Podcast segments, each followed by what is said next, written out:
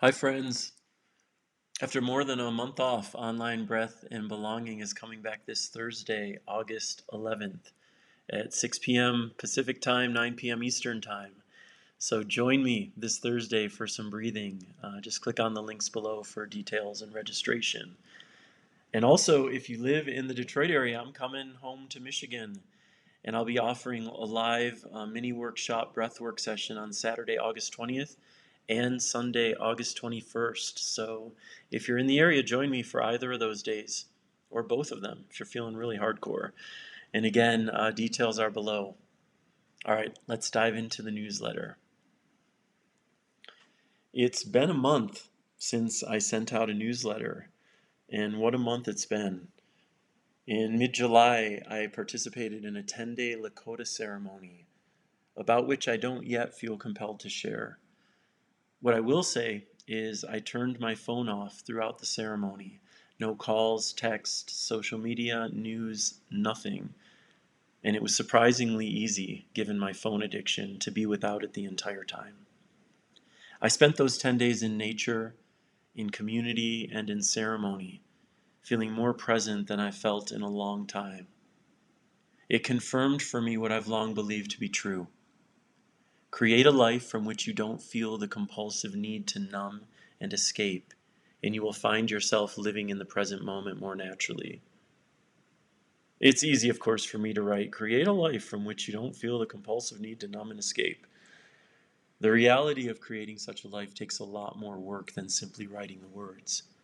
But I do think it's important for us to recognize our power in being able to do so, at least more often than we may be doing now as well as aspects of doing so that actually are pretty simple. For example, what makes you smile and laugh? Do more of that.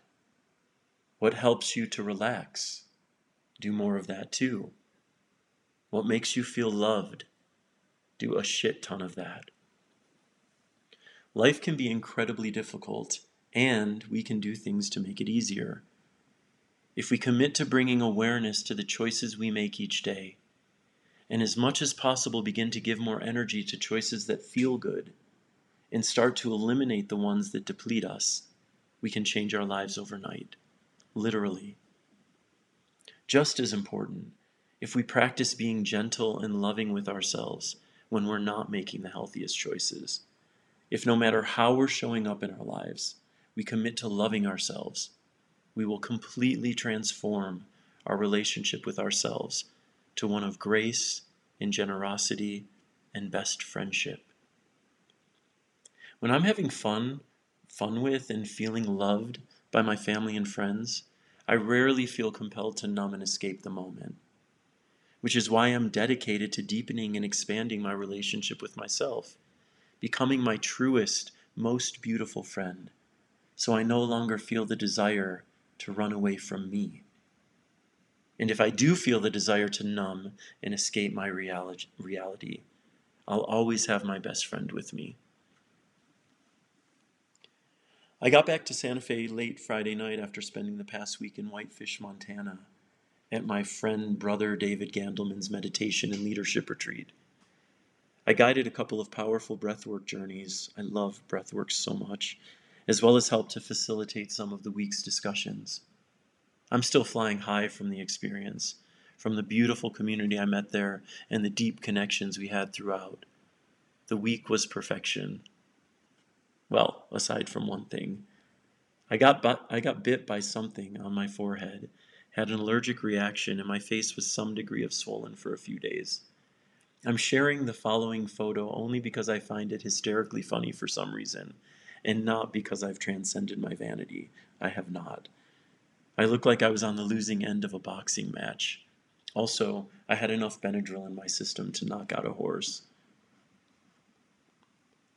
Prior to starting this newsletter, I'd been staring at my computer screen for 30 minutes, hoping some ideas about what to write would come to me, feeling frustrated with my lack of inspiration, as well as pressured to come up with something, as it's been a month since I last wrote to you all. What could have simply been the reality of me staring at a computer screen, waiting for an impulse to write, a reality I've, I've experienced hundreds of times, became an entire tragedy filled with frustration, pressure to perform, insecurity, disappointment, and even a little disgust. The drama my mind created is a perfect example of a moment in life from which I would have liked to numb and escape. A moment during which I'd given the reins to my determined inner critic rather than my trusty best friend. So I interrupted the cycle of mind infused insanity, expanded my perspective to make space for grace, laughed a bit at the ridiculousness of it all, and eventually felt more at ease with whatever decided to unfold. We do have choices when our mind goes on a rampage. With willingness, determination, and some work, we can shift its focus. We create so much suffering by judging what we're thinking, how we're feeling, or what we're doing against some perfect idea of what a healthy, evolved, sane person supposedly thinks, feels, and does. On its own, staring at the computer screen without much inspiration is no big deal. When the mind gets a hold of it, however, it spins this highly inconsequential moment into 15 reasons to feel like crap about myself. So, how do we stop our minds from abusing us? A great question with an unfortunate answer. I don't think we do stop our minds from abusing us, at least not entirely. It's part of what our minds do. A mind's gonna mind. What we can stop, however, is accepting all of our mind's thoughts as true. We can stop believing the lies of our minds. And why wouldn't we? Don't believe all of your thoughts, maybe even most of them, especially the ones that in any way suggest you are less than, not worthy, and not enough. Lies, lies, lies, all of them. One of the most liberating realizations I've ever had was understanding my mind is often lying to me, and I don't have to believe it. I can choose to hear my mind without internalizing its thoughts.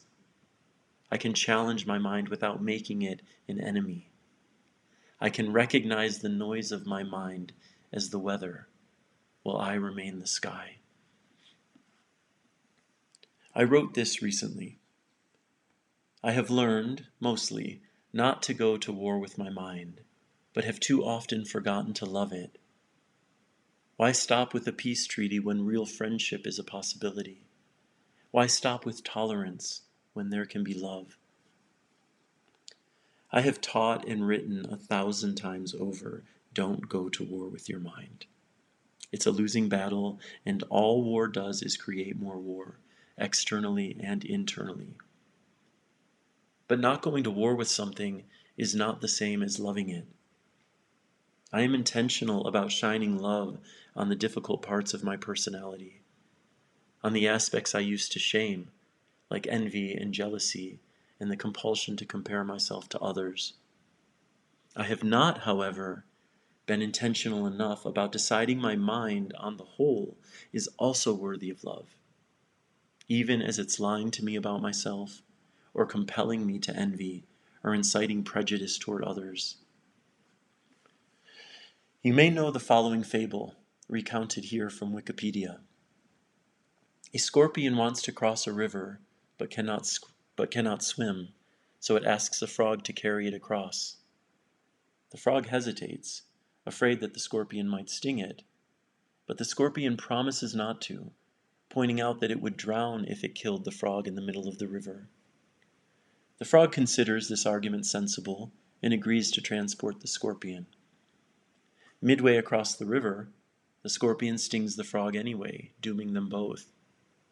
The dying frog asks the scorpion why it stung despite knowing the consequence, to which the scorpion replies, I am sorry, but I couldn't resist the urge.